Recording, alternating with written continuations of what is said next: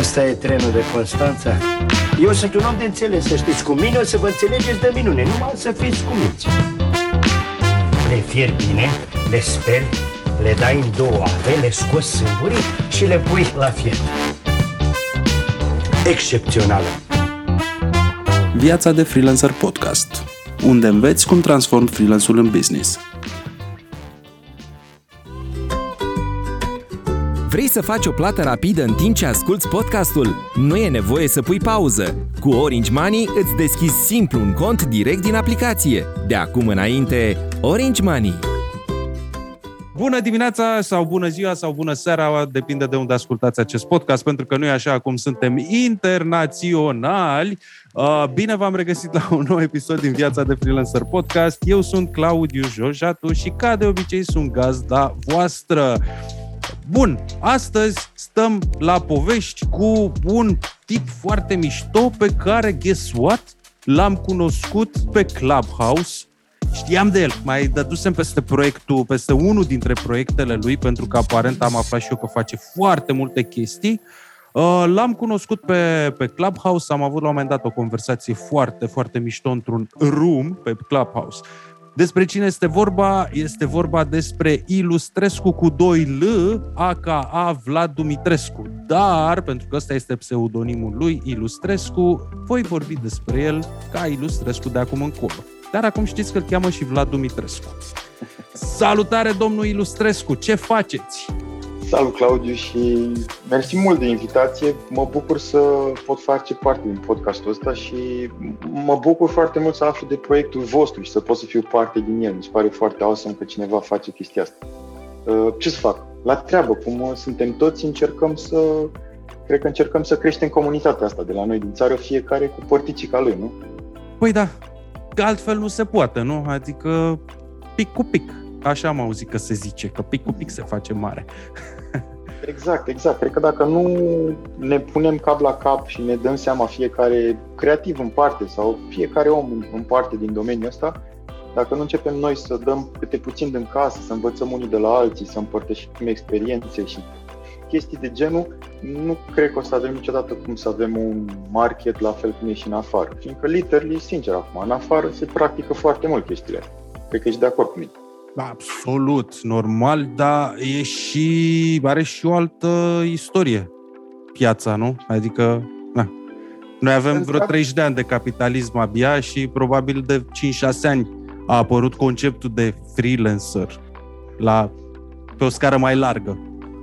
Absolut, dar până la urmă urmei toată lumea tinde către, către lucrul ăla cel mai bun și Uh, na, din experiențele mele și de când sunt eu în piață, sincer, eu spun cu mâna pe inimă că am văzut niște îmbunătățiri foarte, foarte mari. Văd din ce în ce mai multă lume care uh, are proiecte, side projects, chestii pe care le face să învețe pe alții. Văd din ce în ce mai mulți creativi care încearcă să împartă uh, din ce știu și din experiența lor și practic știi să ajungem, adică oamenii care sunt la început să nu mai plece Știi cum zic eu de fapt? Zic, băi, eu vă zic toate chestiile prin care am trecut eu, să nu treceți și voi prin ele, știi? Adică dacă eu am trecut prin noroi vreo 2-3 ani, mm-hmm. vă dau o scurtătură. Știi? Exact, exact. Am făcut aici o chestie cu, cu pietre. Ok, tot te mai murdărești un pic, dar măcar nu mai intri până, la, până deasupra da. gleznei.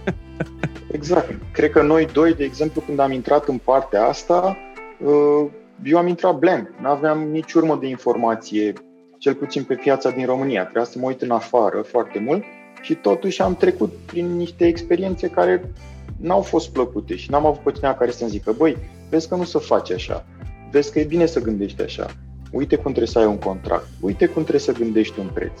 Spune nu la proiectul ăla care e de 500 de euro și tu crezi că sunt mulți bani, dar te pune să lucrezi cât pentru 5.000 de euro. Da. Sau așa, exact. Știi? Adică cred că noi am trecut în chestiile astea și așa noi le dăm un insight, știi? Da. Tu când ai început? Mă, eu practic am început undeva la 25 de ani. Uh, acum, având aproape 31, sunt aproape de 6 ani în pâine, dar practic la 25 de ani am început, dar la 25 de ani am început în paralel cu basket, fiindcă am făcut basket de performanță și mi-am zis că băi, am destul de mult timp liber, trebuie să mai învăț un skill, știi? Basketul se termină la un moment dat, chit că se termină când l-am terminat eu mai devreme sau că se termină la 30 și X de ani când nu mai poți sta în picioare, se termină. Și în basket în România, na, dacă eram un LeBron James, cu certitudine mă vedeai pe la știri sau pe alte campionate până Europa, NBA sau mai știu eu. Dar nu, nu am fost. Am fost un jucător ok, bun, dar nu așa de bun. Știi? Deci nu mi-am făcut niște bani, să zic, când deschideam restaurante, cluburi și așa mai departe. Și pur și simplu am zis, bă, trebuie să investesc niște timp să învăț un skill, să-mi perfecționez un skill. Și mi-am pus întrebarea simplă, voi ce-mi place să fac? Toată viața am făcut să desenez. Oh, there you go. Și am început ușor, ușor să dedic la început câte o oră pe zi acestui lucru. Până când, la recomandarea unui prieten, mi-a zis, bă, de ce nu încerci un site de freelancing? Și am încercat Upwork și nu știu cum, dar am avut bulan, că prima încercare, primul bid, primul proiect, pe ăla l-am luat. Și cam oh, așa am început eu bun. în freelancing cam acum undeva 5-6 ani. Adică Foarte chestiile tare. astea s-au petrecut repede. Foarte tare. Eu am început, firma oficial este deschisă în decembrie 2012, deci eu spun că oficial am început la, am început la început de 2013. Uh, acum 8 ani de zile, pe partea asta de creativitate, agenții digitale, startup-uri, rent staff, eram zero barat. Că am reușit, le sunt recunoscător prietenilor pe care i-am încă de atunci, pe Ciprian Toloș, Andrei Costescu, Antonio Iftimescu, cei trei, uh, că stăteam și mai făceam schimb de experiență între noi, bă, la tine cum e, la mine cum e, uite așa cum e, că, cum zici și tu, citeam articole de pe afară și ziceau ăștia, mamă, am luat finanțare 10 milioane de dolari, dăm masa de prânz angajaților, au 3 ore de pauză la prânz și eram, băi, dar stai un pic, cum e aici la noi în bătătură, știi? Adică, da. ok, înțeleg, e frumos uh, în America, e frumos cu finanțări de genul ăla, dar nu suntem încă acolo, ca piață, și cumva de-aia am și pornit proiectul ăsta cu viața de, de freelancer, exact cum zici, zici și tu. Să dau din experiența mea și să ajut oamenii de principiu să nu facă aceleași greșeli pe care le-am făcut și eu. Da, Că, știi, e, e vorba aia românească. Cli, uh, m- omul învață din greșeli, știi? Dar eu zic că omul cu adevărat deștept ar trebui să învețe din greșelile altuia, nu din greșelile lui. Absolut. Bine, sincer, ar trebui să învețe din ambele. Adică timp cât ești deschis și poți să-ți dai seama că, băi, uite, ce ce Claudiu aici și ce se scrie pe viața de freelancer se pretează și la mine și în situația mea acum, de exemplu, că sunt freelancer la început. Mă, dar hai să încerc, să văd ce zic oamenii ăștia aici. E de bine sau e de rău? Să știu că, na, măcar dacă îi zic lui unul că e prost, măcar să fi încercat ceva. Zic, bă, nu merge, nu merge. Da. Nu, n-ai scris bine, știi? Deci asta zic, eu cred că oricum ține, ține de noi. Dacă vrem să lucrăm, să avem o țară ca afară, știi că mai era vorba aia, cred că ține de noi și vine de la noi să, să facem chestiile astea și cred eu că oricum toate chestiile astea pe care le facem, chiar dacă lumea crede, a, păi ia uite, ăla și în timp să facă chestia asta, eu cred că oricum ă, primim foarte multe chestii înapoi și na, nu-ți dai seama exact de unde, adică să zici, mamă, că nu... Eu, de exemplu, toate chestiile astea le fac literalmente, vreau să dau înapoi pentru comunitate.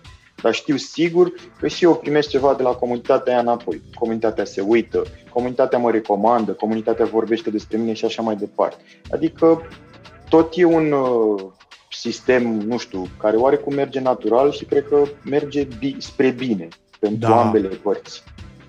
Cel puțin în ultimii doi ani, da, am observat-o la greu și mă bucur. Mă bucur enorm să văd din ce în ce mai multe proiecte de-astea care, știi cum e, sincer, vor să dea înapoi fără să aibă așteptări. Că, păi, pe cuvânt, eu chiar mă începusem să mă cam satur, că de-aia și ținem viața de freelancer un proiect complet 100% gratis. Adică inclusiv meetup-urile erau gratuite.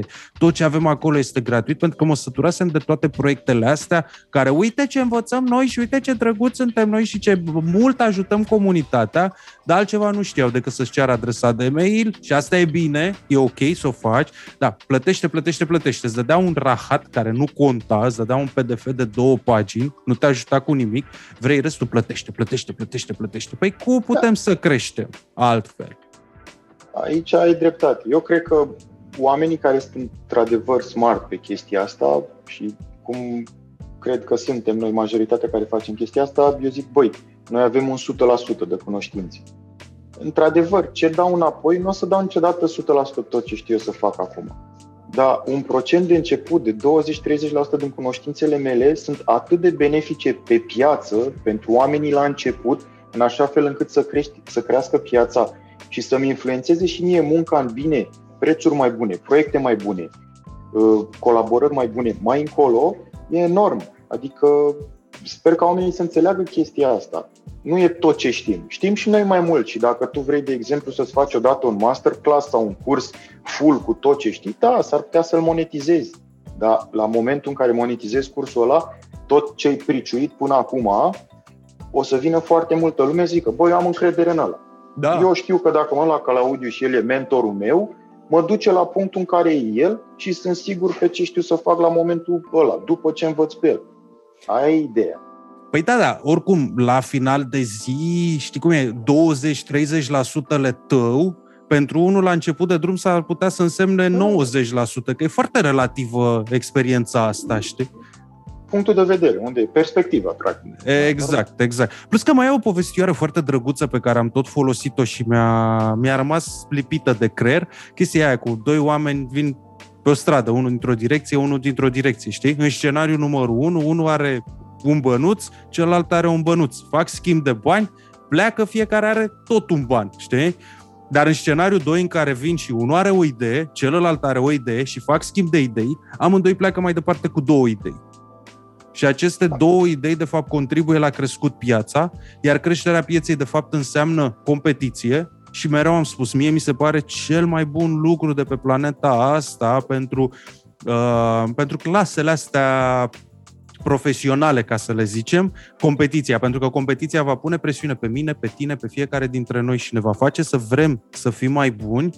Vrând să fim mai buni, punem presiune pe ăștia mai mici care trebuie și ei la automat să crească și așa punem presiune pe clienți. Și doar așa se pot educa clienții, începând prin a ne educa pe noi.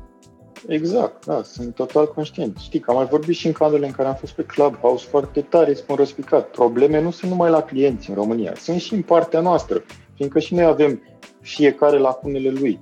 Băi, da, atât timp cât măcar ești clear și știi că ai lacunele alea și ești disponibil să lucrezi la ele și să te dezvolți, you're on the right path, path știi? Adică, băi, o să te dezvolți. n-ai cum să știi eu am experiența pe care o am acum, cu certitudine în 5 ani o să fiu mult mai experimentat ca acum. Și te dezvolți și te dezvolți și te dezvolți.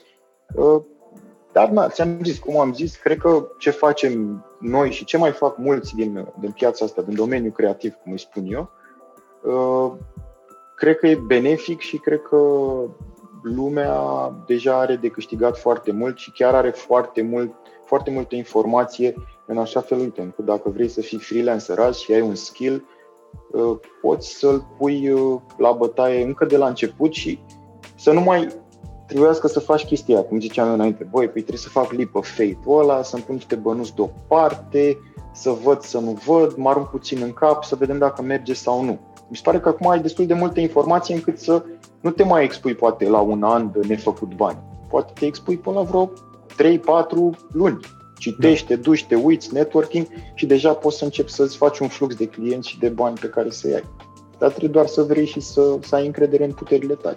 Cred că nici măcar nu trebuie să ai foarte mare încredere în puterile tale, cred că pur și simplu trebuie să vrei, că dacă vrei cu adevărat, dai din coate până merge, știi? Adică, cred că Cred că asta cu crezutul în puterile noastre, nu știu, poate cel puțin în capul meu, habar n-am, dar am observat că foarte mulți suferă de acest sindrom al impostorului și stai un pic că nu sunt niciodată suficient de bun.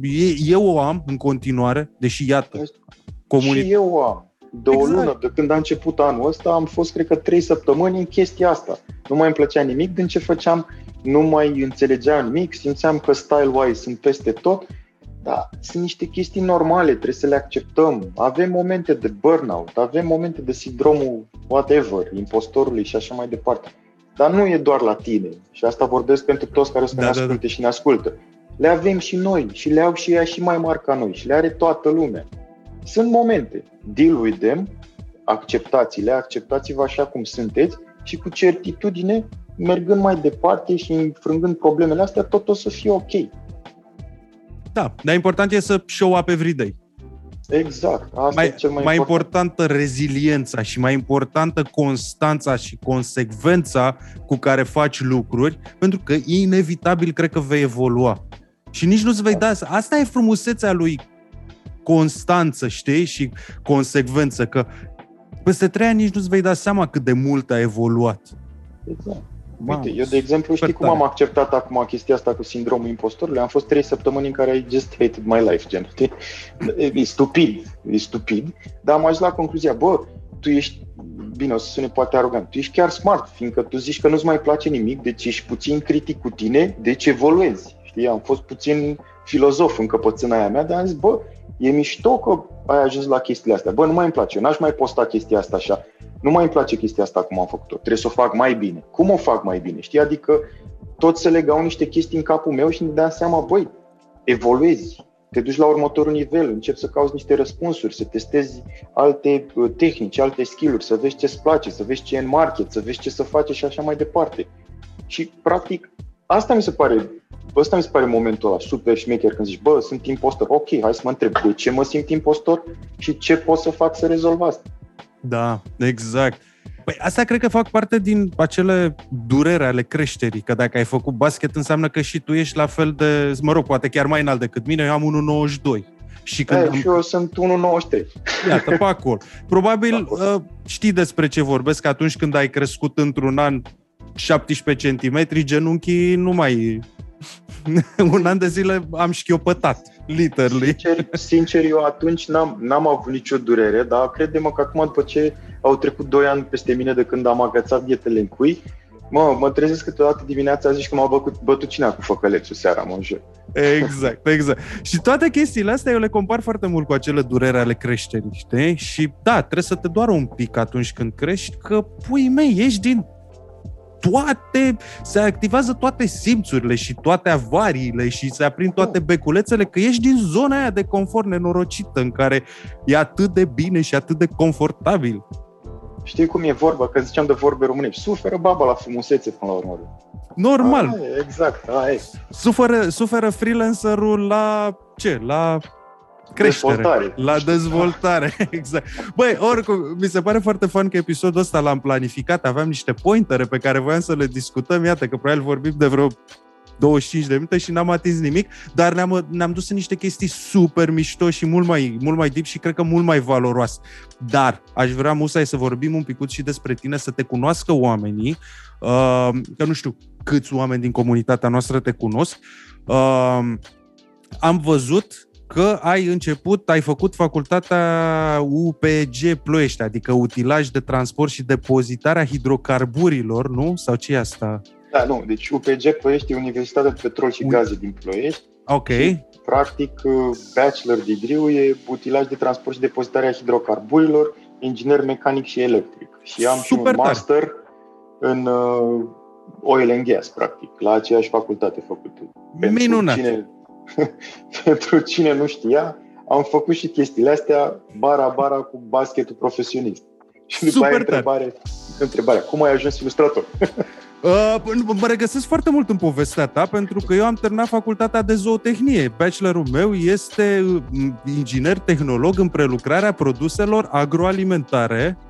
Am făcut muzică de performanță, violoncel din clasa 1 până acum vreo șapte ani și acum fac strategie de comunicare, lead generation și o comunitate de freelancer. Deci mă regăsesc 100%. Uh, am făcut și un an la uh, Poli, am fost la ETI, telecomunicații, dar Mhm. după primul an, uh, când am fost la telecomunicații acolo în București și am jucat la Steaua, uh, mi-am dat eu seama că Bucureștiul mai mult rău îmi făcea decât bine și cumva undeva în căpățâna mea a fost, bă, let's go back home, let's chill, că dacă stai aici, te duci pe apa sâmbetei. Adică pur și simplu eram party boy, uh, creier zero, you know, typical sports guy. Bine, nu creier zero, eram smart, mai smart, dar typical sports guy, știi? Mergeam la facultate mai răruț că mai drăguț și petrecut. Și da, m-am dus înapoi la Ploiești, am făcut uh, partea asta, fiindcă, na, mie la școală mi-a plăcut matematica și fizica și am crezut că mecanica mi se potrivește. Uh, am terminat și am făcut facultatea și la chestia aia, știi, cu părinții, băi, trebuie să faci o facultate. Și într-un fel sunt de acord. Că trebuie mm-hmm. să faci o facultate, mm-hmm. dar, sincer, ce le recomand tuturor când vine vorba de facultate, băi, găsiți o facultate care să vă placă, dar nu toată facultatea, că e imposibil. Să aveți niște subiecte în acea facultate care vă plac, care rezonează cu voi și să vă facă să vreți să mergeți la facultate. Fiindcă da. facultatea, totuși, pe mine m-a învățat multe chestii. M-a învățat cum să fiu mai organizat, m-a învățat cum să mă descurc. Cum să înveți? Da, cum să învăț, uh, adică îți sculptează puțin caracterul, uh, intră instinctul ăla de supraviețuire, momentul ăla când trebuie să treci anul 3 și ai prea multe restanțe și trebuie să faci cumva, te faci frate cu dracu, nu mai ești din casă, înveți non-stop, mai te gândești cum să faci o copiuță pe aici pe acolo. Și cam așa a fost chestia asta. Și după ce am terminat facultatea, am și profesat timp de un an jumate și and I hated every day of my life. Adică asta a fost primul descălecat al lui Vlad Dumitrescu, că m-am semi-lăsat de basket și am jucat doar în divizia B și și munceam, practic. Mm-hmm. Și am muncit la Petrom. Uh, mi s-a părut că acolo e un, nu știu, o irosire de resurse pe partea asta de juniori, de oameni, adică pur și simplu nu făceai mai nimic. Mm. După m-am reapucat de basket și am ajuns să joc în Baia Mare, în Ciuc, adică să mă plimb în țară cumva și de acolo mi-a pornit chestia asta în care am zis, băi, am prea mult timp liber între două antrenamente, adică ai destul de mult timp liber, practic ai patru ore de antrenament pe zi și două ore de sală și între rest, între chestiile astea tu trebuie te odihnești și na, faci cam ce vrei tu, mai faci o vizionare, mai poți să urmărești chestii. Aveam destul de mult timp, am zis că trebuie să fac ceva, să-mi dezvolt skill și am ajuns la skill cum am zis mai devreme, la, la desen. Și ulterior am dus chestia asta bara-bara undeva la aproape 3 ani până la 28 de ani, când mi-am făcut un buffer din basket. Mi-am zis, bă, am nevoie de un buffer, buffer însemnând o cantitate mare de bani încât să supraviețuiesc un an fără să mă gândesc la bani. Mm-hmm. Și am zis, ok, o să fiu full-time illustrator. Între timp, în ultimul an de basket, m-am și mi-am și inventat chestia asta cu uh, Ilustrescu, fiindcă lucram doar pe Upwork, făceam toată ciorba posibilă, făceam tot ce era posibil în graphic design și în ilustrație și mi-am zis atunci, băi, aș vrea să intru pe piața din România și aș vrea să am proiecte mai mișto, cum fac chestia asta? Păi trebuie să-mi fac un alt regă. Nu, eu nu m-am gândit atunci că am nevoie de un personal branding. La mine era mamă, trebuie să-mi găsesc un nume. Mm-hmm. Dar na, practic personal branding era. Și am zis trebuie să fac chestia asta. Au fost vreo trei luni de chinuință în care am aruncat, cred că, trei tocuri de foi, să mă gândesc ce nume, cum, unde, când. Am inventat chestia asta cu Ilustrescu și am început să fiu, exact cum ai zis tu, cât mai constant în a face chestii, în a posta chestii, în a căuta proiecte, încă mai lucram pe Upwork, au început să mă abordeze și oameni din România și ușor, ușor, cu timpul, exact cum ai zis, fiind constant, constant, constant, a început să crească de la zi la zi, de la săptămână la săptămână, de la lună la lună, până în momentul de față, în care chiar it's all good, it's chiar foarte good. Care au fost cele mai mari provocări? Dincolo de crescut skill și, și lucrat pe, pe Upwork, care au fost cele mai mari provocări în a penetra piața românească de ilustrație? O piață pe care eu mereu am simțit-o pe, pe de o parte destul de încălecată de unii dintre artiștii tradiționali și pe partea cealaltă destul de uh, lău la nivel de educație și a unora dintre ilustratori, dar în special a clienților, și la nivel de educație a lucrului cu un ilustrator. Pentru că nu e ca la un, un băiatul de social media, știi, lasă că îi spunem ce să facă, inventează 20 de postări și face el într-un fel să meargă bine. Ilustrația la finalul zilei este foarte personală și e, cum zici tu, pe stil. Adică nu poți să da, faci de toate. Exact. E pe stil e mai nișată. Da, ai dreptate. În momentul în care am intrat, eu în primul rând, ce mă bătea pe mine cel mai rău era birocrația. Adică, sincer, și asta o spun tuturor care ne ascultă, fraților, încercați încă de la început, uite, dacă aveți pe viața de freelancer documente, contracte, explicații vis-a-vis de drepturi, mai găsiți și pe pagina manual făcută de ilustrator special, citiți cât mai mult. Pe mine mă bătea cel mai mult birocrația, adică îmi trimitea cineva un contract și sincer tot ce înțelegeam din contractul ăla era numele meu. În rest era întunecat. Și credeți-mă că nu contractele, cel puțin la început, eu mai mi-am citit acum câteva contracte de pe anul trecut. And honestly, îmi vine să-mi dau eu pumni în gură. Și vorbim de un an în care eu am crescut și doream de la mine să fiu puțin mai, știi, cu capul pe umeri. Dar na, crești și înveți din greșeli. Deci asta a fost una, una mare, birocrația asta, contractele, nebunii. Also, pe mine m-a încurcat foarte mult chestia, a, păi trebuie să-mi fac firmă, the forever question, că trebuie să-mi fac firmă sau PFA. Mm-hmm. Aia m-a încurcat și pe mine, cred că am stat să mă gândesc, de zici că cel puțin vreau să cumpăr cea de un milion de dolari. Le zic tuturor, nu vă mai gândiți așa de mult, just take action, că le rezolvați pe amândouă, puteți să lucrați pe amândouă foarte lejer. Când vine vorba de lucru cu clienți, eu am avut foarte mare noroc începând pe Upwork. În momentul în care am intrat pe Upwork pe partea de România, era și Cătălin, dar se ocupa de comunitate Roxana Nasoi, parcă o cheamă, dacă mi-aduc eu bine aminte. Mm-hmm. Și am mhm. avut câteva meetup-uri super mișto, din care am învățat foarte multe chestii foarte mișto. Uh, am avut plăcerea să lucrez în primul rând cu clienți din afară, care pur și simplu prin metoda, prin modul ăla de a lucra pe Upwork, învățam chestii, cum să tratez, cum să fac un pitch pentru un proiect, cum să-mi împart un proiect pe milestone-uri și așa mai departe. Adică cred că am venit puțin pregătit pentru piața din România, dar na, tot aveam niște lipsuri. Mă bătea foarte tare în România că la un moment dat nu știam să zic nu, ceea ce e biggest mistake, că ajungeam să fiu prea prea, nu știu, aveam multe proiecte și nu puteam să gândesc creativ pentru 10.000 de proiecte într-o lună. Deci, mm-hmm. din nou, nu cred că e sănătos să ai mai mult de 4-5 proiecte la care să acorzi atenția pe lună. Dacă ai mai mult de atât creativ vorbind, mie mi se pare că randamentul scade. Altă chestie, nu știam cum să ne duc clienții, fiindcă nu primeam informații. Veneau briefuri, salut, vreau și eu un kill de ilustrații. Da, da, da. O sacoșică vă rugăm frumos. Da, dar nu știam despre cine, nu știam ce. Mi se pare, uite, altă chestie care se întâmplă în România, mi se pare că clienții nu, nu fac parte de curating, știți? Adică, a, îl știu pe Ilustrescu, ia, cum o să-l întreb pe el. Păi am și eu nevoie de o pictură ca Mona Lisa.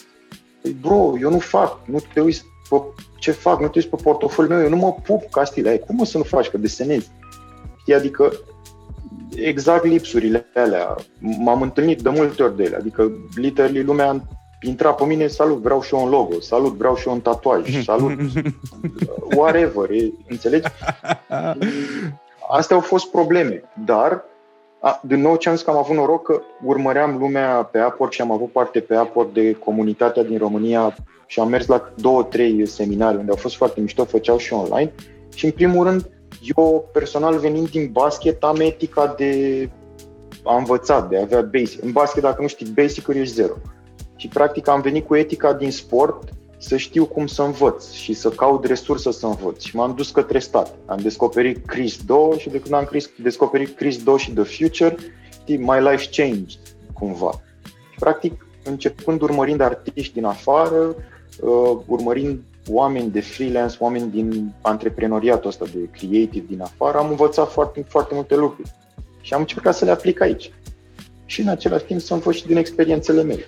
E foarte interesant cât de mult ajută disciplina disciplina în general pe care o obții din altă parte, știi? Pentru că da. eu consider despre mine, de exemplu, că foarte mult din disciplina asta de a face Uh, a face strategie și de a construi un freelance business vine de fapt din tot ce am învățat în anii de facultate de inginerie, pe la da. care nici eu nu prea dădeam. Dar am învățat structura asta inginerească. Dar numai ingineria în sine te învață, mi se pare că te învață să construiești un fir logic, mm-hmm. cumva, al oricărui lucru. Băi, nu pot să fac ce dacă nu am A și B, nu știu, ceva de genul. Mie mi se pare că, na, tot îți rămâneau niște informații acolo și cum să gândești. Sigur ți-a plăcut o materie. Uite, de exemplu, mie mi-a plăcut uh, aoleu, rezistența materialelor și mecanica, știi? Și e un fir logic cum rezolv problemele și chestii. Mm-hmm. De acolo, na, toate chestiile au aplicații. Cum i-a zis mie cineva odată, că mă uitam eu când eram la master că trebuie să fac uh, o analiză matematică super complicată și analizam fire și nebunii și cum vibrează. Zicea, bă, dar uite, poți să aplici asta în petrol și gaze, să te gândești cum vibrează o sondă de aia făcută la 3 km în pământ, că și aia, de fapt, funcționează ca un fir de chitară, practic, dar numai că e mai lung și mai gros. Și cum, adică niște chestii, tot ce înveți în facultate și toate experiențele, de fapt, pe care le ai în viață, sigur au o transpunere în ceea ce faci acum și poți să le iei ca un learning experience și să le aplici. Da, clar. Mie cel mai mult mi-a plăcut uh, cursul de utilaje.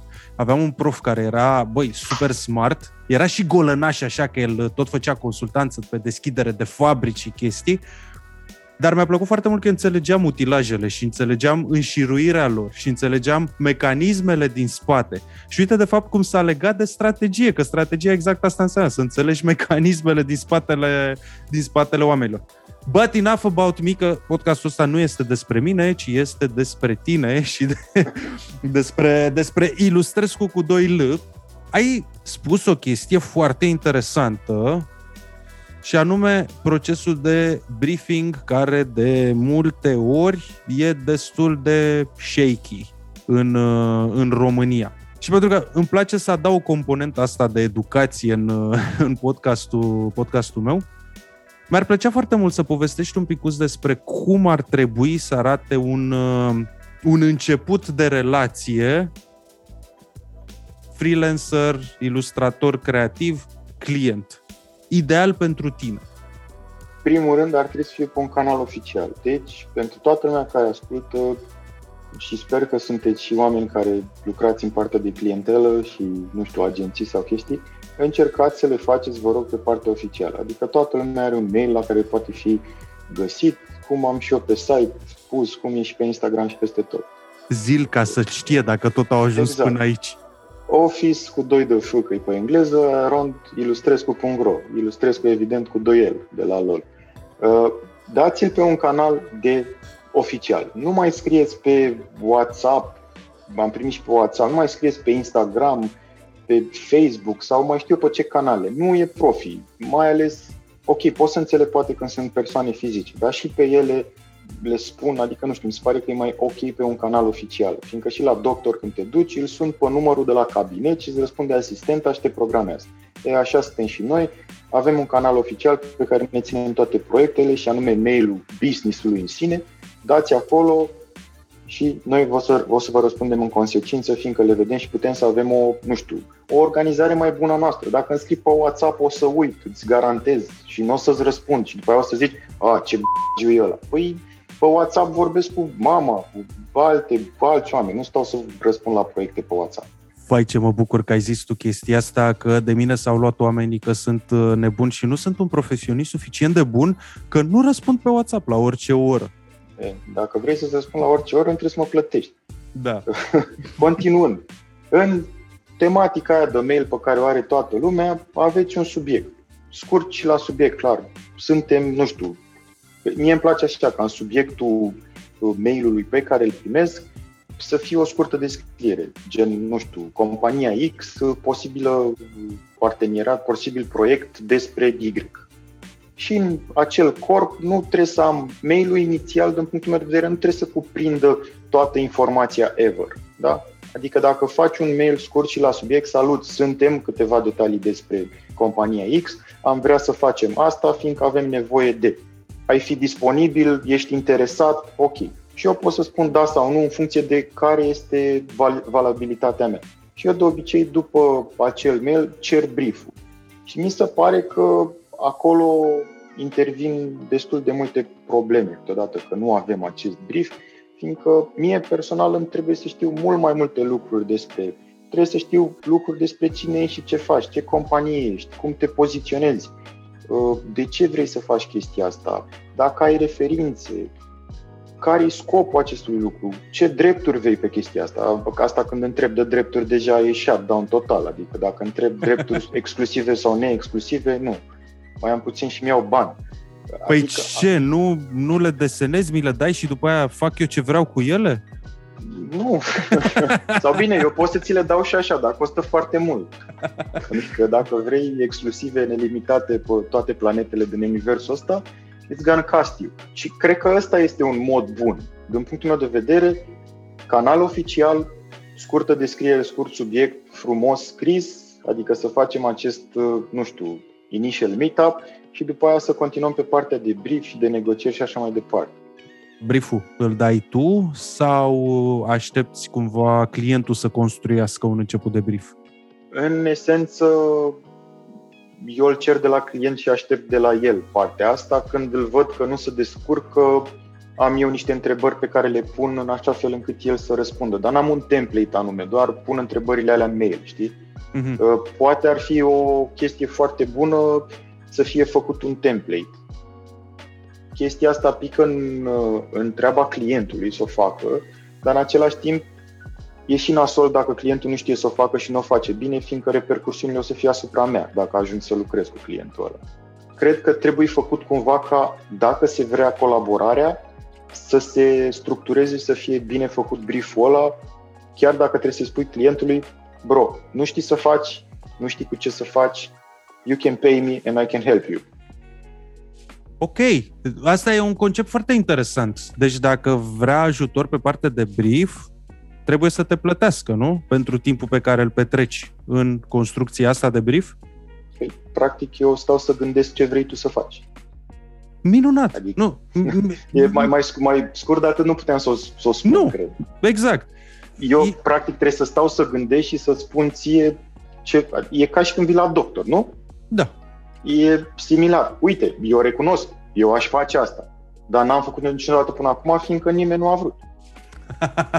Măi, noi avem o chestie, în procesul nostru de, de lucru este discovery, understanding, clarifying și designing.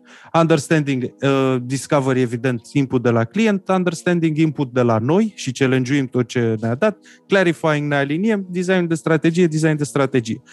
E, de multe ori mi s-a întâmplat ca în procesul ăsta de, de understanding, deci brieful de la client către, către noi, el să să nu știe neapărat cum să, cum să ne răspundă și cum să construiască asta.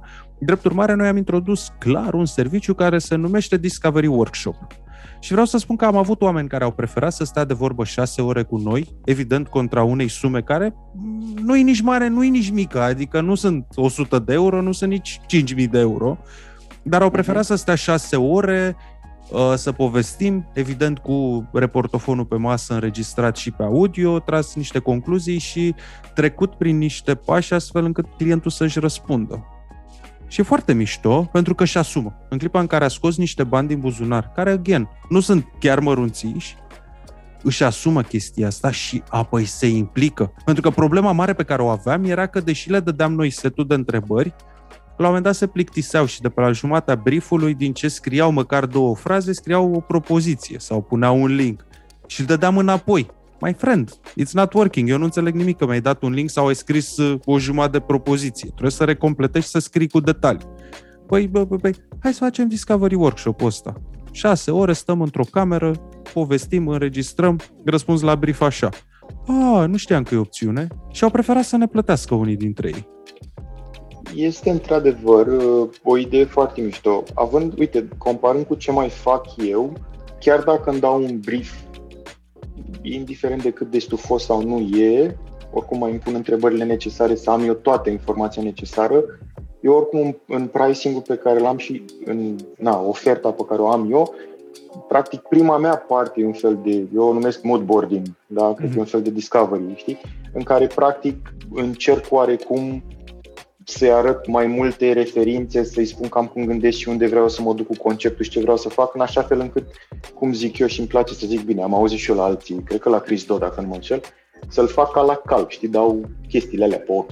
Știi? Mm-hmm. Să se uite numai în direcția aia, să știe că, bă, asta o să primesc. Mi se pare că chestia asta la început făcută e smart, fiindcă te protejează la sfârșit să ai rândul ăla neterminat de 7 milioane de feedback-uri. Sau, evident, să se întâmple să livrezi primul draft colorat și făcut tot, să zică lumea, a, păi eu nu așa îl vedeam că trebuie să schimbăm tot, știi? Da. Dar e o opțiune foarte mișto, uite, o să iau în considerare și trebuie să mă gândesc cam cum ar trebui să mă poziționez eu și să propun chestia asta încă de la început, ca ei să accepte, că la mine vin, salut, ți avem nevoie de X, Y, Z, avem brief-ul, nu avem brief-ul, și de obicei persoanele care nu au brief-ul sunt oameni, fie startup-uri, uh, fie oameni care vor să inițieze un business, uh, echipe mici care au o idee mișto, dar nu știu neapărat cum să o pună în practică.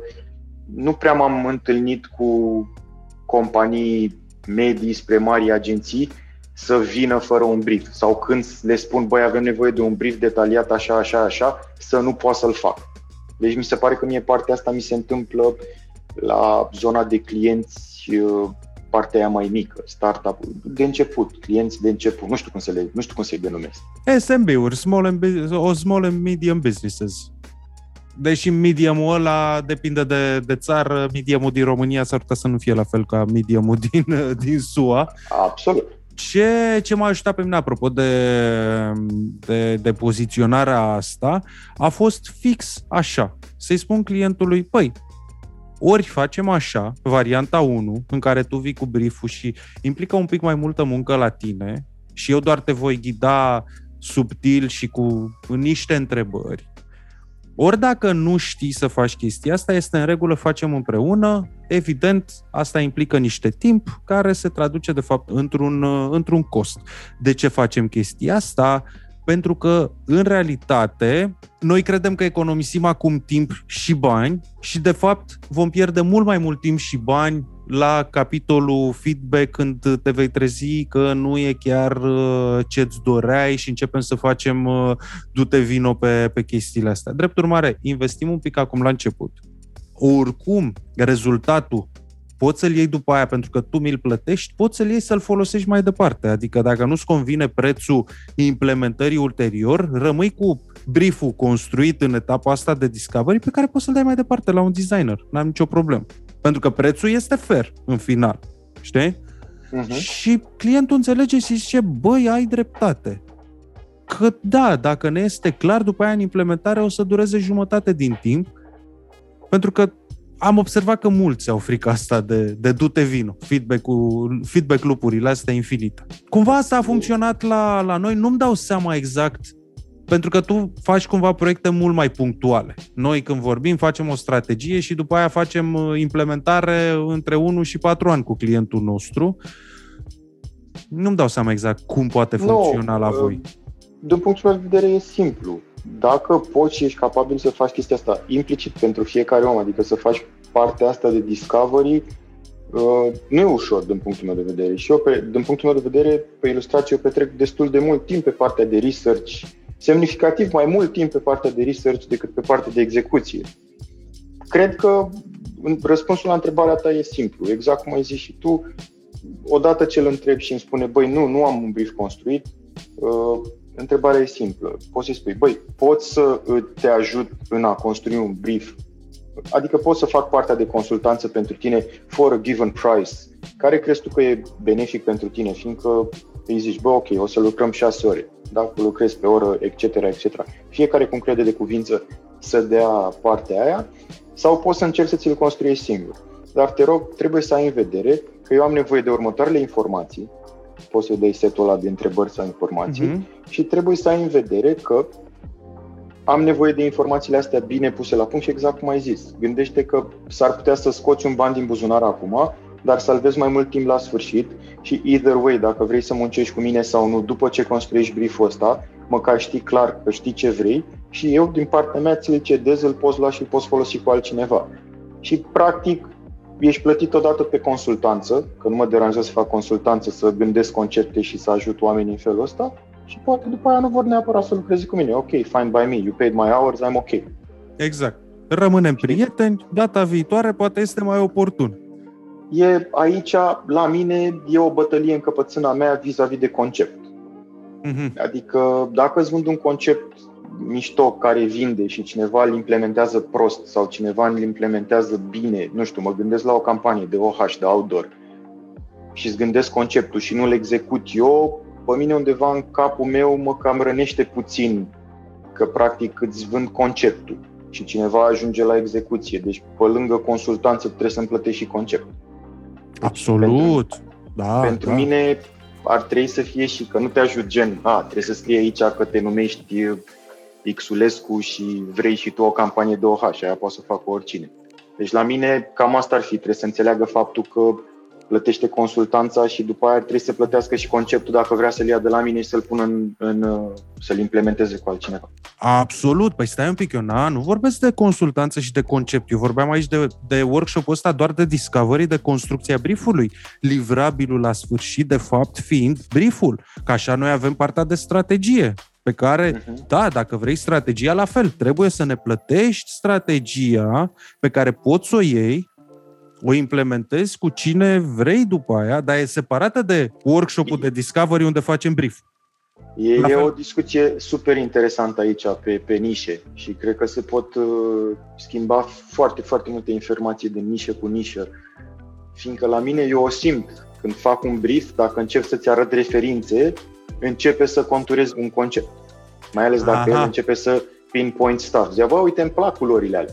Eh? Deja ai concept, că știi că vrei culorile alea. Dacă vede anumite stiluri sau anumite chestii pe care le execută anumiți artiști și imaginează niște chestii, deci eu deja îi dau concept. Mm-hmm. Mie de aia mi-e frică. Că eu practic deja vând resursă. Adică vând valoarea pe care o fac eu oarecum. Și mi-ar plăcea să pot să implementez eu chestia aia direct.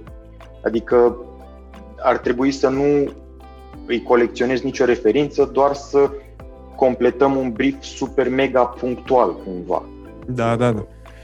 E, e mișto chestia asta, ți-am zis, e, cred că e o altă discuție totală, cred că se poate face și un roleplay super mișto pentru oameni. Eu am o chestie cu roleplay-uri și vreau să fac și pe Clubhouse. Super tare! Vreau să mai da, fac o, o mică paranteză și ne întoarcem la, la roleplay-uri. Facem chestia asta de 2 ani și un pic, da? Hai să zicem 25 de luni, da? În ăștia 2 ani, cred că am făcut în medie cam o strategie pe lună. Deci, cred că am livrat vreo 25 24-25 de, de strategii de, de comunicare și de digital. Și din astea 25 am avut un singur caz de client care a mers mai departe și a zis, păi, hai să ne oprim aici, iau strategia, merg eu mai departe și mi-o fac eu. Nu mai, nici mai știu, cred că, cred că nu, nu ne-am înțeles foarte bine. Deci, unul din 25 înseamnă 4%? 4% înseamnă. Pentru că da, el, investește, puțin... el investește timp, el investește bani, investește energie eu... și cam va vrea să lucreze cu tine după aia. Cred. Da, eu oricum construiești puntea asta în primul rând și dacă eu un cap pe umeri și vede că tu pui energie și vrei să-l ajuți în a-și atinge el scopul, ă, cu atât mai mult vrea să lucreze cu tine. Eu am chestia asta de scepticismul din mm-hmm. engleză, în capul meu din viața în basket, unde m-am mai ars cu contracte și nebunii și chestii și mereu o pun eu paia nasoală înainte. Și de-aia mi să mai nasc mie în cap că vine lumea, fură, face, drege și așa mai departe.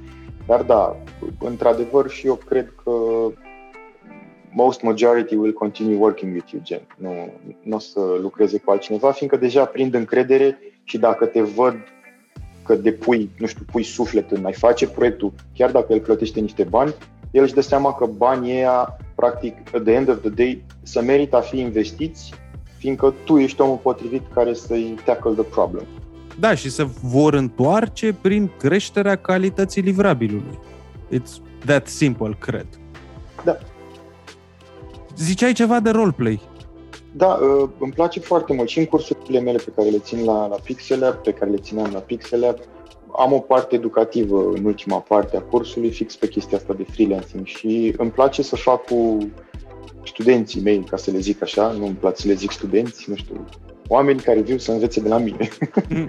uh, îmi place să fac roleplaying cu ei. Nu știu, am văzut chestia asta evident la Chris Do și m-am îndrăgostit în primul moment în care o făcea și îmi place să fac chestia asta de roleplaying în care practic uh, le servesc niște briefuri super mega bubuite, adică no way, Jose, that's a good brief, păi încerc să-i fac să gândească, să-și dea seama ce e bine, ce nu e bine la brieful ăla, ce informații le lipsesc. Și practic facem roleplay în care eu sunt clientul și ei sunt uh, providerul. Și evident că na, îi prins fără experiență și le dai unde-i doare, știi? Și e foarte mișto că mi se pare că le deschizi ochii, adică mi se par sesiunile astea atât de productive că le spui niște chestii, băi, dar chestii super simple, gen pur și simplu le spun mereu chestia asta. Băi, nu mai începeți să lucrați pentru mine, tot de la Chris Do, evident. Sunt procrastine, deci nu știu, zici că sunt trimis lui Chris Do pe pământ, habar nu. Uh, tot de la el am învățat chestia asta, uh, le tot spun, băi, nu mai începeți să lucrați până nu aveți contract. Și mereu îi prind. Și avansul plătit, nu doar contract. Exact. Și avansul și plătit. avansul plătit. Și mereu îi prind, știi, când începem să vorbim și le zic, păi da, dar tu cum ai face, cum ai gândit proiectul ăsta, cum l-ai executa și chestii legate de timp, că le dau chestii de-astea. Păi da, uite, am nevoie de o campanie de outdoor, uh, am nevoie să le pun peste tot, în care să scrie și să facem și niște derivate pentru toate canalele, am nevoie și eu într-o săptămână. Și îi zic, da, bine, facem. Nu, Mm, nu, mm, nu mm. facem, nu. Hai să facem un roleplay, ai Mi se chef? Pare... Da, Hai să facem. Sure. Nu, nu, mă, nu mă deranjează. Hai că sunt foarte, sunt foarte curios. Hai să vedem cum, uh, cum decurge. Ești tu clientul? Da, cea mai mare plăcere. Excelent. Și despre ce discutăm? Trebuie să venim în materia mea sau în materia ta? Pe ce, Păi pe ce, hai. pe ce planșă jucăm? Hai să jucăm pe planșa ta. Ok, na, dacă ar fi brieful, eu, de exemplu, aș fi un, uh, un uh, genul ăsta de Gary Vee, aș fi un speaker, da? Și vorbești direct cu mine, speakerul ăsta, Mhm. mm-hmm. motivațional, coaching și, și așa mai departe. Deci nu intri direct în contact cu uh, echipa mea și eu, de fapt, am nevoie să-mi uh, dezvolt uh, uh, afacerea, fiindcă o să am mod asta, un uh, eveniment la care o să vorbesc și am nevoie de campania de outdoor. Și campania Super de tare. outdoor, ca livrabile, include uh, astea mari de publicitate, include un banner mare pe arena unde o să aibă loc și toate derivatele pentru social media. Super tare. Și practic noi avem topul ăsta incipient, știi? E, deci e, Adică e prima, prima discuție, da? Ne vedem E- prima oară. ne-am, ne-am dat mail-urile, Mhm. intrăm în brânză.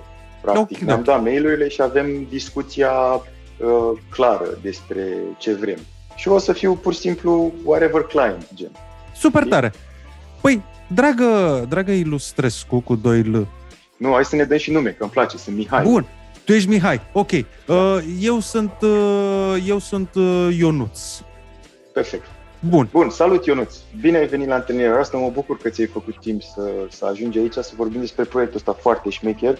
Chiar, chiar am super mare încredere în ce am verificat portofoliul și mi-a plăcut super mult ce faci și cred că e super potrivit pentru proiectul ăsta. Cum ți se pare? Mă bucură foarte mult și mă bucură foarte mult în special faptul că ți-ai luat timp să, să te uiți peste, peste lucrurile pe care, pe care le-am făcut în trecut și că ți se par potrivite și vreau să-ți mulțumesc și eu, dragă Mihai, că m-ai, uh, m-ai invitat la discuția asta. Foarte drăguț. E, și aș vrea să încep uh, prin a te întreba de unde a venit nevoia asta de a merge doar pe OOH-uri și din OOH-urile astea să declinăm spre social media. Băi, uh, ideea e simplă. Îmi place că OH-urile astea, ce am văzut eu peste tot pe unde m-am plimbat în țară, uh, le-am văzut cu diverse chestii, cu poze, cu fel și fel de alte măgării puse pe ele, cum îmi place mie să zic, și mi se pare că un om care face ilustrație cu o paletă de culoare pe care o folosești, folosești tu așa stridentă, cred că are un impact mult mai mare pentru oamenii care mă urmăresc sau care ar vrea să știe ceva de la mine, care ar vrea să știe trait-ul meu, ce vreau să spun în acest event. Super tare! Și ce vrei să spui din, în acest event? Și întrebarea și mai importantă este pentru cine? Ai definit tu în strategia ta de marketing uh, și de comunicare și de publicitate un avatar al clientului ideal? Pentru că asta este punctul de plecare spre a înțelege exact la ce răspund ei. Uh, uite, asta, partea asta nu pot să zic că o fac eu exact. Eu sunt omul de acțiune, eu sunt omul care fac, eu știu despre ce vorbesc, vorbesc despre, în paranteză, despre ce eventul, business-ul meu, Uh-huh. să-i spunem, vorbesc despre coaching. Da. Uh, vorbesc despre coaching și am o echipă în spate care se ocupă de, de toate chestiile astea, care cred că poți să te înțelegi foarte, foarte ok cu, cu ei dacă nu mă înșel. Și poate să-ți ofere toate informațiile de care ai nevoie. Super tare. Deci înțeleg din chestia asta că, de fapt, tu vei fi stakeholder-ul, tu ești cel care la final ia decizia, dar lucrul de zi cu zi în implementare îl voi face cu altcineva. Cine este acel, acea persoană, cu ce se ocupă și câtă putere de decizie are în daily work? Puterea deciziei aici stă în... uh, Mamă, trebuie să găsesc un nume. Mike, care este project managerul meu și, practic, uh, este un uh, LeBron James al companiei, știe să facă cam de toate. Uh, și cu el mă sfătuiesc și cu, împreună cu el luăm, uh, luăm deciziile legate de orice ține de partea asta creativă a evenimentului sau a evenimentelor mele. El e un project manager ce manageriază toată echipa de creativ, de social, de marketing și așa mai departe. Doar pentru că îmi place claritatea și vreau să ne să fim convinși că suntem uh, ca stil de lucru foarte apropiați uh, și putem să colaborăm bine, vreau să mă asigur că am înțeles bine. Deci, on a daily basis, eu voi continua să comunic cu, cu Mike și el va fi persoana de, de legătură care, care îmi va da feedback și care va discuta mai departe către cu tine, corect? Da, da, practic feedback pe care îl primești de la el impune și gândurile mele. Excelent, doar normal, doar tu ești Mihai, tu faci, uh, tu faci cursul, da? Tu, tu vorbești despre coaching, noi suntem aici doar să te ajutăm și să te poziționăm. Exact. Și acum vreau să luăm o pauză mică ca să înțeleagă, să, să facem niște pinpoint-uri pe care tu le-ai făcut foarte bine. În primul rând, să vadă toată lumea. Nu a intrat direct în vorbă despre proiect, despre ce trebuie să execute, despre ce are de făcut a intrat clar să vadă care e ierarhia în companie, să vadă câți oameni suntem în companie și cu cine se menține cadrul oficial de vorbă în companie și un lucru super mega important, cine ia deciziile. Exact. Este un concept care vine dintr-o carte foarte dragă mie, care se numește Disciplined Entrepreneurship, care se, acest concept se numește DMU, Decision Making Unit. Și pentru mine este foarte important să mapez cum se iau deciziile de cumpărare, dar și deciziile ulterioare în cadrul echipei. Care este unitul de decizie? Și asta o să-l ajute pe Ionuț, practic, pe uh-huh. actorul nostru Ionuț, în viitor își dă seama. Adică sunt niște subtilități foarte mișto aici. Mihai nu e singur, are un project manager în spate și practic are o echipă mare în spate. Deci nu e uh, doar un om care face eventuri peste tot pe colo-polo. Adică e o ierarhie totală, deci practic e un business, e un business mai mare și poate să-ți dea niște insight-uri despre unde e businessul ăsta și cum se situează el la nivel de bani, de cash flow, etc. etc. Exact. Bun, continuăm. Bun. Am stabilit asta. Ce vreau mm. să te întreb, Ionuț? Ce ai tu nevoie de la mine să poți să faci chestiile astea?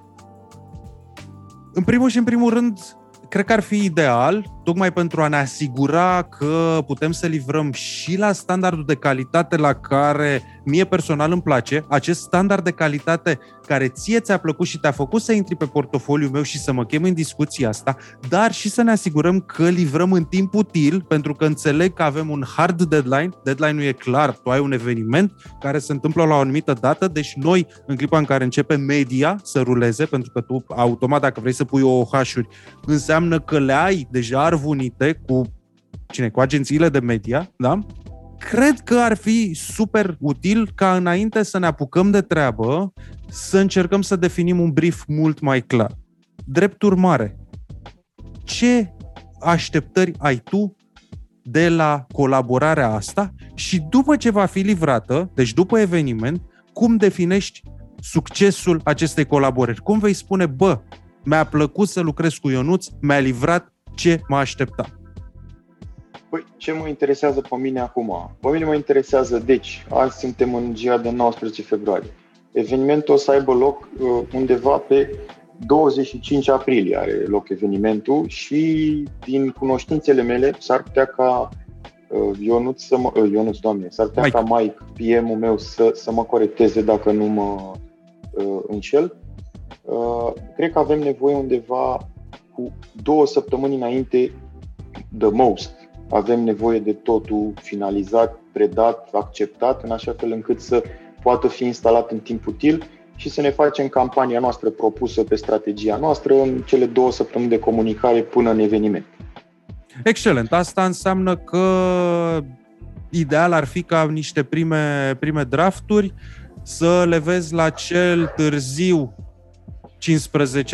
15-20 martie. Este un timp destul de scurt pentru tot procesul ăsta creativ și cred că putem să livrăm din nou niște drafturi, prime drafturi până pe 15 martie, astfel încât să aveți și voi timp să vă uitați peste ele, să le asimilați, să le înțelegeți, să dați și feedback dacă va fi cazul, uh, astfel încât până la sfârșitul lunii martie să, să putem să finisăm, să bibilim și să facem și declinările. Pentru că, atenție, este foarte important de ținut cont că procesul creativ are trei etape mari. Prima etapă este cea de înțelegere și cea în care ne aliniem și noi înțelegem ce vrei și să putem să livrăm. Apoi avem etapa de, de, de la draft la livrabilul final și a treia, etapa care s-ar putea să fie cam cea mai costisitoare din punct de vedere timp, este etapa de declinare. Acolo unde începem și luăm, măsurăm, ne dați voi dimensiunile, vedem cum facem și trebuie să spunem 3 pe 5, 2 pe 7, 1 pe 3, social media de la, de la, de la, de la și durează foarte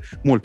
Drept urmare, vom avea nevoie, ca să putem să livrăm în timpul ăsta destul de alert, vom avea nevoie de extra input și de extra ajutor din partea echipei voastre.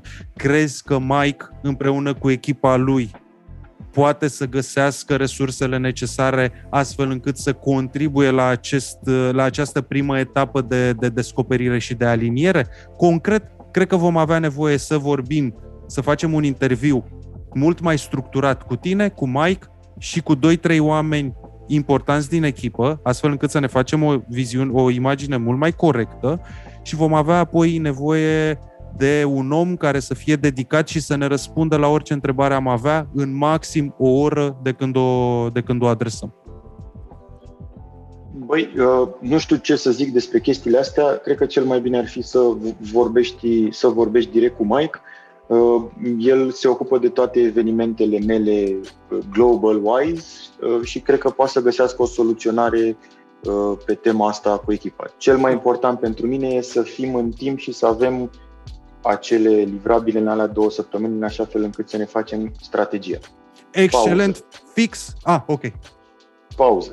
Pauză. Iar trebuie să luăm aminte. Deci, ce a făcut Claudiu bine acum? Claudiu, în primul rând, bine, cred că o face fără să-și dea seama el acum, el și-a înșirat puțin procesul și mi-a explicat mie cam cum merge, care eu habar n-am, ceea ce cred că e puncte și bile albe la încrederea clientului. Și e un, o chestie care, în primul rând, băi, I lay out the table și uite cam așa jucăm noi, adică uite de ce am nevoie și de ce am nevoie strict, că dacă n-am nevoie de astea, eu nu pot să mă bag. Clar un alt lucru pe care vreau să-l scot în vedere, și cred că l-a observat și Claudiu, e riscul care stă puțin la mine în geantă aici.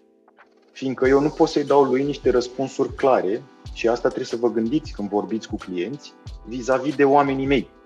Și s-ar putea să le expun pe el la niște lucruri în niște deadline-uri foarte, foarte scurte. Cum sunt astea? Bine, nu știu dacă există vreodată campanie 2H de două săptămâni, e doar inventată. Bear with us.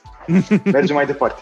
Uh, și o paranteză importantă, A, așa, dacă înainte să, înainte să reîncepem, e o tactică foarte interesantă asta în care îi implici pe cine, îi implici măcar o resursă din echipă, pentru că, again, atunci, de fapt, nu o aruncă la tine. Înțelege responsabilitatea, adică focusul prin chestia asta în care am nevoie de cineva de la tine care să-mi răspundă la întrebări atunci când am nevoie, nu este că am nevoie de resursa aia, ci de fapt este ne apropiem și ți asumi responsabilitatea pentru că tu mi-ai zis că îmi dai pe cineva care răspunde, îmi răspunde într-o oră. Nu mi-a răspuns, watch out. Exact, exact. Revenim. Revenim. Bun, am înțeles. Că am nevoie, ăsta e cel mai important lucru pentru mine, ă, să fie livrate la timp, conform specificațiilor. Dacă asta e livrat, în rest eu am total încredere în ceea ce poate să facă arta ta expusă pe, în locurile în care vrem să expunem. Minunat și eu cred chestia asta. Am experiență pe clienți care au organizat evenimente mari. Sunt convins că, din punct de vedere deadline, putem să ne încadrăm. Acum am eu un subiect de discuție pe care vreau să ți-l, să ți-l adresez. Știu că de obicei este destul de mm, tricky și e discuția aia mai nasoală atunci când, când ne cunoaștem. Spunem, te rog frumos, care este bugetul pe care l-ai disponibil pentru că mi-ai spus de timp, dar vreau să-mi spui și de, și de buget ca să înțeleg cumva pe, pe unde suntem și să am niște, niște direcții de unde să, să încep. Acum o să fac o mică pauză. Ce fac eu de obicei când sunt în chestia asta? Nu știu dacă vrea lumea să facă neapărat, dar îi pun să scrie pe o foaie de hârtie cam cât cred ei. Deci dacă vrea cineva care ne ascultă, just pop it on a letter. Ok, uite, uite, eu o să, chiar o să scriu. Deci cât costă proiectul ăsta, da? Da. Gata, eu mi l-am notat pe hârtie. Ok. Da, sunt total deschis să vorbim despre chestia asta. Bugetul pe care noi ni l-am uh, setat, ne-am dat seama că e și un deadline strâns, dar încercăm să, să acapărăm și să prindem ambele părți uh, și să fie toată lumea fericită. Pentru campania asta de, de OH și pentru execuție avem un buget undeva la 12.000 de euro. Ok. Unde semnez? Glumesc. Da, nu știu. A, aici sunt, recunosc că nefăcând asta niciodată nu, nu știu unde sunt, uh, unde sunt bugetele, dar presupunem că e un buget mic. Uh, putem să presupunem că e un buget mic. Aici, asta vreau să zic, că n-ai cum să-ți dai seama neapărat uh, ca pauză mică, ca să-ți dai seama de bugetul ăsta, dacă e mic sau mare, cred că e, mult mai mult, e nevoie de mult mai multă informație uh, despre omul ăla și ce putere de acaparare are el. Mm-hmm. Că dacă un om vinde Madison Square Garden, 12.000 de euro în Corect. Dacă un om vinde, nu știu, 500 de locuri într-o sală, 12.000 de euro s-ar putea să fie navete spațiale. Exact. Deci fi sigur că luați toată informația necesară despre acest uh, coaching influencer speaker. Dar să spunem că 12.000 de euro este un buget prea mic pentru uh-huh. Execuția acestui, acestei campanii outdoor care va avea loc în toată România pentru un eveniment ce o să aibă loc în trei locații. Da, deci da. astea sunt niște elemente foarte importante. Mm-hmm. O să Mhm. plecăm din București, Cluj și ajungem în Constanța. Super tare. Uh, Aici fac eu o mică paranteză. Mie îmi place foarte mult. Cred că e vorba de cumva de un schimb de putere. Pentru că tu până acum ce ai făcut în calitatea ta de client a fost să-mi impui. Drept Exact. urmare, acum ți-am arăt... Știi, în negociere, cred, atunci când vine vorba despre Da. financiar, dacă cel care vorbește prima oară despre, despre bani și spune suma cam va duce găleata la, la gunoi. Știi, până acum tu ai impus, vreau să fie până atunci, vreau să Da. fie la calitatea asta. Well, asumă bugetul. Hai să, să ne gândim că ăsta e un buget mic pentru tine. Da, da, Cum da, o nu. Întorci? Ok, uh, 12.000 de dolari trebuie să-ți recunosc că este în realitate, ținând cont de timpul destul de rapid pe care, tre- în care trebuie să-ți livrăm și de, de timpul pe care noi îl petrecem, da? pentru că toate livrabilele despre care deja am discutat pe, pe mail, înainte să, să ne vedem, noi am făcut un calcul așa din, uh, din avion destul de aproximativ și am avea nevoie cam de 300 de ore de, de implementare. Uh, bugetul este destul de mic și întrebarea este foarte, foarte simplă. Ce impact are proiectul ăsta în vânzări? Cât la sută ți-ai calculat tu să fie proiectul ăsta di- din vânzări? Pentru că, na, totuși este vârful de lance al, uh, al promovării tale. Proiectul ăsta, în mare parte, ar trebui să acopere undeva la... bă, Din punctul meu de vedere, mă, mă, mă ajută foarte mult să facă awareness și consider eu, din calcule care le-au făcut băieții care se ocupă de chestiile astea, cred că sunt undeva la 30-40% din vânzări, în așa fel încât să, a- să umplem sala, cum ar veni. Fiindcă, în principiu, lumea mă știe, știe cine sunt, știe când o să vin, am comunicat deja pe toate canalele care va fi turul. Ăsta este un aspect, un bonus, ca să zic așa, în așa fel încât să comunicăm și să ajungem la mai multă lume. Deci, practic, fiecare al treilea bilet vândut, tu te aștepți să vină în urma, uh, în urma acestei campanii despre care discutăm. Cam de câți oameni vorbim în total bilete vândute? Uh, Vorbim de o sală mare, vorbim de sala mare din București, de aia nouă construită de 100.000 de locuri, care nu există, dar bear with me.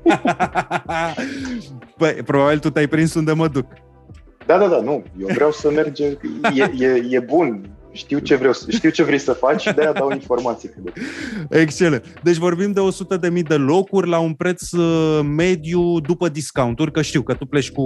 Că am, am studiat ce ai făcut în evenimentele Mhm. trecute și știu că tu te duci cu un preț, dar în general faci tot felul de tactici de marketing în care dacă vin trei, pa- al patrulea îl dai gratis. Cam care este prețul mediu final? De Băi, vânzarea prețul mediu biletului? fi, final nu-l stabilesc eu, nu știu eu, băieții care se ocupă de contracte și Mike, cred că ar putea să răspundă la întrebarea asta sigur, care e un preț average. Îți dai seama, avem foarte mulți invitați, avem loje VIP, sunt prețurile, după cum și știi tu, dacă ai făcut research, uh, variază de la diverse pachete la diverse pachete. Avem pachete mai importante, pachete mai mișto pentru VIP în care se întâlnește și cu mine după. Deci n-aș ști să răspund la întrebarea asta în momentul ăsta. Dar care Dar este Mike, prețul cu minim? ce- Trebuie să Uh, știi măcar care este prețul A, minim. nu. Prețul minim, na, normal știu. Prețul minim, let's go for, nu știu, am zis în uh, dolari, nu 25 de dolari. 25 de dolari. Deci, practic, uh, 25 de dolari ori 100 de mii de euro, vorbești de un income minim de 2,5 milioane de dolari. Uh, 25 și 100 de mii, 25 de 100 de mii. 150 de mii. Da? da? Nu? Da, whatever. Stai, stai un pic, că mai... Hai mă, mai... că luăm calculatorul, că așa exact. și eu mereu atunci. Stai mă, cum? Ce naiba, mă? E târziu în noapte. 2 milioane jumate, da, 2 Două- milioane jumate. 2 milioane jumate, bun. Da. Vorbim de un income minim de 2 milioane jumate. Atunci propunerea mea pentru tine, și iau așa, trebuie să mă întorc oricum la birou să, să discut Da. și cu colegii mei. Așa. Zi. Suntem foarte off cu 100 de mii 25, că n-am gândit-o nici noi de la început 2 milioane jumate cu 12 mii un OH. Suntem de la cer la pământ. știi? Hai să ne ducem mai altfel. Hai să spunem că eram în uh, 10.000 de locuri, să fim 250 de mii, că e Mhm. deja prea, prea exagerat. Corect, sunt Deci- 250.000 de, de dolari. Trebuie înainte de toate să mă duc să-mi fac și eu niște calcule. Mi-aș dori foarte mult să vorbesc și cu, și cu Mike, astfel încât să aflu un picuț cifrele din, uh, din spate. Cât de bătută în cuie este această sumă de 12.000 de dolari? Băi, noi suntem, acum trebuie să ai, să, să ai în considerare că noi ne plătim uh, absolut toate uh, costurile sunt asupra noastră, inclusiv uh, costul sălii, inclusiv costul organizării evenimentului, adus crew, toată lumea de filmat. Practic sunt foarte multe costuri pe care le avem și noi implicit uh, pentru a pune evenimentul ăsta la cale. Evenimentul are doar un sponsor, fiindcă așa am lucrat de fiecare dată, nu vreau să mă umplu de sponsor, vreau Mhm. să oamenii să primească calitate la cel mai înalt nivel de la mine și de la echipa mea. Și este minunat mereu, am apreciat chestia asta de la tine. Așa. Cu, cu siguranță putem aranja un meeting cu Mike. Aș vrea să-l aranjăm cât mai repede cu putință ca să avansăm discuțiile. Noi, în momentul de față, recunosc, suntem puțin strâmtorați la buget și sunt destul de bătute în cuie Este în uh, regulă... sumele, Mhm. dar sunt un om deschis, uh, sunt un om care discut și exact cum și vorbesc în uh, eventurile mele, atât timp cât uh, ce e pus pe masă face sens și e logic, sunt deschis să discutăm și să ajungem la, la o înțelegere. Excelent. Acum aș vrea să vorbesc cu tine și un pic despre direcția stilistică și să-mi arăți, uite, din catalogul ăsta de ilustrații foarte diferite, să-mi arăți ce-ți place. Mică paranteză aici, practic în momentul ăsta eu m-am îndepărtat de discuția financiară și o las așa. Da, o altă, o altă chestie pe care a făcut-o Claudiu și a făcut-o bine, de multe ori eu am fost un client destul de perfect în discuția asta, more or less, sunt niște chestii pe care le-am zis și vin riscuri de la mine doar din neștiința mea. Dar more or less nu i-am pus prea multe bețe în roate. Da, În schimb, uh, mulți clienți nu vorbesc așa ușor despre bani la prima vedere. Ce a făcut Claudiu bine e că a discutat, a fost deschis și a spus părerea, dar dacă nu aveți o părere și nu știți să faceți un calcul în momentul ăla, uh, ce trebuie să faceți este exact ce a făcut Claudiu la sfârșit.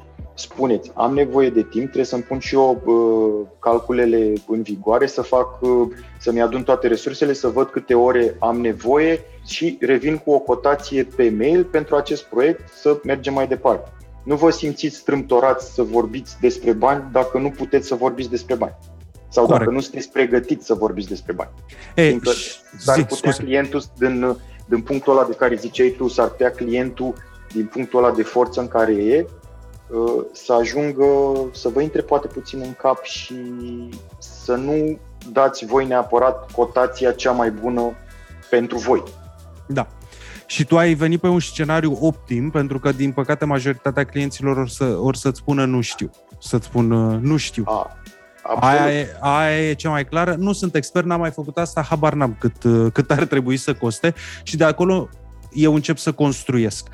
Iar direcția în care m-aș fi dus, dar la un moment, la un moment dat l-am simțit pe Mihai că nu, nu e momentul acum să discut de chestia asta, discuția ar fi fost uh, de principiu bun. Dacă cei 12.000 de dolari din 250.000 minim încasări așteptate sunt bătute în piatră, aș fi îndrăznit să mă duc într-o propunere de genul bun.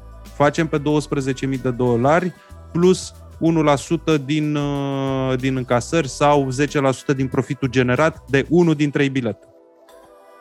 Da, e, era o posibilitate pe care mulți nu o gândesc în sensul ăsta, dar uh, e mișto să gândești și altfel proiectele, mai ales când vin proiecte cum, cum e ăsta, în care, de exemplu, uh, Claudiu s-a gândit și la partea, băi, ok, poate omul are bugetul fix, dar poate e deschis și la alte gândiri, în așa fel încât both parties would be happy. Exact. Uh, de obicei, din nou, Mihai a fost aproape spre ideal cu câteva lacune, uh, n-a încercat să pună prea multe bețe în roate și fiindcă experiența lui Ionuț este una mare, dar așteptați-vă de la clienți de obicei să zică destul de mult nu știu și evident, chiar dacă vreți voi să vorbiți despre bani și chiar dacă o să o dați câteodată, băi, știi, trebuie să vorbim despre bani, ce buget ai, de obicei o să zic că ăsta e răspunsul clasic, nu știu. nu știu, aștept să-mi spui tu cam cât crezi că costă. Ca și când el nu știe, mm-hmm. când se ce la pâine, să ce la pâine, zice vreau și o pâine, dar nu mă uit la preț. Spuneți-mi noastră cât costă, dar dați-mi de aia suflată cu aur. Da. De obicei, la, la întrebarea, la răspunsul ăsta de băi, nu știu cât costă, invariabil răspunsul meu este da, dar în realitate, la fel ca orice pe planeta asta, există diverse layere de implicare care de fapt duc la diverse layere de calitate. Nu spun că la final calitatea va fi proastă, spun doar că dacă petrecem doar 10 ore pe un concept, nu are cum să fie egal cu 100 de ori. Drept urmare, ce încerc să aflu este dacă te aștepți la un Logan sau te aștepți la un Ferrari. Exact, este foarte bine pus la punct și ți-am zis, asta îmi place Sau... la, la, la tipul ăsta de, de role-playing, fiindcă poți să-l faci atât de vast și poate să fie atât mm. de mhm. multe exemple și de chestii pe care poate să le învețe lumea, e, e just wow. Adică mie mi se pare că, uite, de exemplu, cred că am stat acum un sfert de oră, cea de genul cât am făcut discuția asta și is like the most valuable 15 minutes. Dacă le-aș fi avut când mă apucam, eram like, wow, wow. da, știu ce zici, știu ce zici. Trebuia să fie un podcast de până într-o oră, cred că suntem lejeri de vreo oră și, și 30 de minute. Voiam să te mai întreb, uh, am văzut că produci foarte mult conținut, de la, de la ilustrații pe care le pui pe, pe pagina ta de Facebook până la, am văzut și tutoriale, am văzut o grămadă de, de live-uri, am văzut că ești uh, parte din uh, echipa podcastului de ficțiune Murdar și da, da. mai organizezi, iată, că acolo ne-am și cunoscut, mai nou și întâlniri pe Clubhouse. Cum faci, domnule, toate astea, să le împaci pe toate astea, că bănuiesc că și ziua ta tot 24 de ore are da, și... Da, nu, tot 24, nu e mai mult. Și ca fost sportiv, presupun că nu-ți place să dormi doar 4 ore pe noapte. Nu, nu, sunt, să nu creadă lumea că de la de exact. dorm două ore, mă trezesc. Nu, eu, de exemplu, o spun clar cu una pe suflet acum. Eu dacă nu dorm 8 ore, eu nu funcționez, n-ai ce face cu mine, adică sunt plantă, n-ai ce face. Și, de exemplu, dacă nu dorm 8 ore într-o seară, de obicei am nevoie de nap time la prânz. Că așa da. există. Eu nu, sunt, nu dau randament dacă nu dorm ale 8 ore într-o zi. Suntem mamifere la finalul zilei, nu? Adică ne place, exact. ne place, suntem mamifere, iar mamiferele au nevoie de somn chestia asta, într-adevăr, fac parte și din echipa Murdar, sunt uh, între cei patru în care am inițiat proiectul ăsta și am fost încă de la început. Mă pot numi și eu art director, fiindcă tot ce înseamnă vizual, brand, tot, tot, tot, site, tricouri, design, tot ce vezi la Murdar vizual e făcut de mine, gândit de mine. Uh, totul trecut într-un fir logic și normal cu echipa Murdar, cu Dan Fințescu, cu Marian Hurducaș și cu Tudor Marciu cred că totul ține de, nu știu, cât de organizat și etica asta de... Tot la sport îmi vine chestia asta. Și eu zic clar, să fiu organizat. Uh, știu în ce zi vreau să fac ce și încerc să fac lucrurile alea. Știu că am o zi în care pot să fac conținut, fac conținut. Știu că am zi în care trebuie să mă ocup de proiecte, mă ocup de proiecte și așa mai departe. Știu că am zi în care am meeting-uri, am meeting-uri. Dar am două reguli clar filate. De obicei, dacă vine vorba de proiecte, vă sfătuiesc, nu lucrați la mai mult de două proiecte în același zi, fiindcă vă distruge creierul, cel puțin în experiența mea. Încercați să vă puneți o oră la care închideți taraba, cum îi zic eu. Eu, de exemplu, când vorbesc că închid taraba, nu mai fac nimic business related, gen nu mă mai ocup de, nu am meeting-uri, nu mă ocup de proiecte, nu preiau comenzi sau și așa mai departe, nu răspund la mail-uri. Că vreau să fac conținut, că mă ocup la un proiect personal, că fac studiu, că asta e altceva. Dar puneți-vă un moment în ziua aia, băi, eu de exemplu la ora 8 închid taraba. După asta mă ocup de ce vreau eu, ce am eu chef, etc. etc. Și încercați să fiți cât mai, uh, cât mai organizați în fiecare zi. Ce mi se pare mie că e un lucru și un truc foarte mișto, faceți-vă secțiuni de câte două ori în fiecare zi. Evident, dați-vă timp să mâncați, să vă duceți la baie, să vă duceți la sală, chestii care să vă țină sănătoși la căpățână. Scrieți frumos că le scrieți de mână sau nu și după ce terminați chestia aia, doar tăiați-o. Știi? Și vă dați seama și o să vedeți cu timpul. Uite, frate, că am făcut în ziua aia. Poc, poc, poc. Am îndeplinit aia. Și o să vezi și zile în care, băi, n-am făcut nimic. De ce?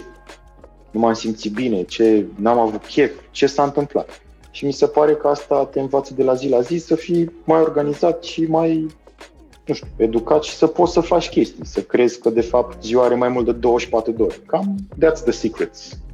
La final te ajută să fii eficient. Exact. Nu e un secret mare, adică nu fac ceva mai special decât alții, cred. Și stați da. liniștiți, eu am zile de alea când n-am chef.